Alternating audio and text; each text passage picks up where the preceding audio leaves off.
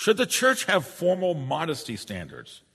The question expressed concerns about occasional expressions of feminine dress, notice how delicate I'm being, that exceed appropriate lines of modesty.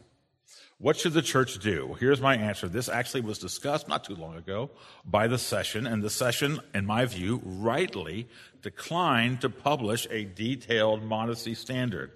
Instead, we've opted that when there's a problem, that we will talk individually and personally to the person or the parents involved. Now, why is that? Well, when there's extremely immodest dress, there should be a conversation that results in a change. Um, second of all, the subject inevitably, however, involves a high degree of subjectivity. Where must the skirt line be? What is the acceptable length for shorts? Are leggings immodest? The whole leggings thing.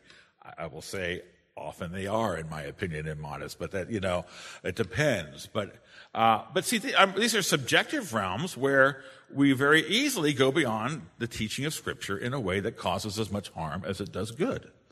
And so the session, in my view, has wisely declined to publish detailed uh, uh, standards for feminine dress, usually for the younger, uh, you know, the teenagers and that kind, or young adult women, that kind of thing. Uh, I think that is wise. Again, I think it's very easy to authoritatively speak beyond the scriptures. There's a thing called fencing the law. And so, and the New Testament takes a very negative view of fencing the law. Fencing the law means there's a commandment, so you're going to build regulations around the commandments to keep the commandment from being broken. Um, that is a perilous route to go, and I, I, I think the session was wise. Uh, if you have a problem, if you, I, I have no problem with people going, we think it's injurious to the witness of the church, we think it's a temptation, whatever. You may see someone. I recommend you talk to your elder. Please do not go and talk to a teenager who's not a member of your family and give them a piece of your mind, which I'm not aware of happening. Be gracious. Uh, if you think that there's an instance where there needs to be a conversation, I, you, you, I would go talk to an, an elder, your elder, if you're in a, in a shepherding community, and I'm sure they'd be happy to do that.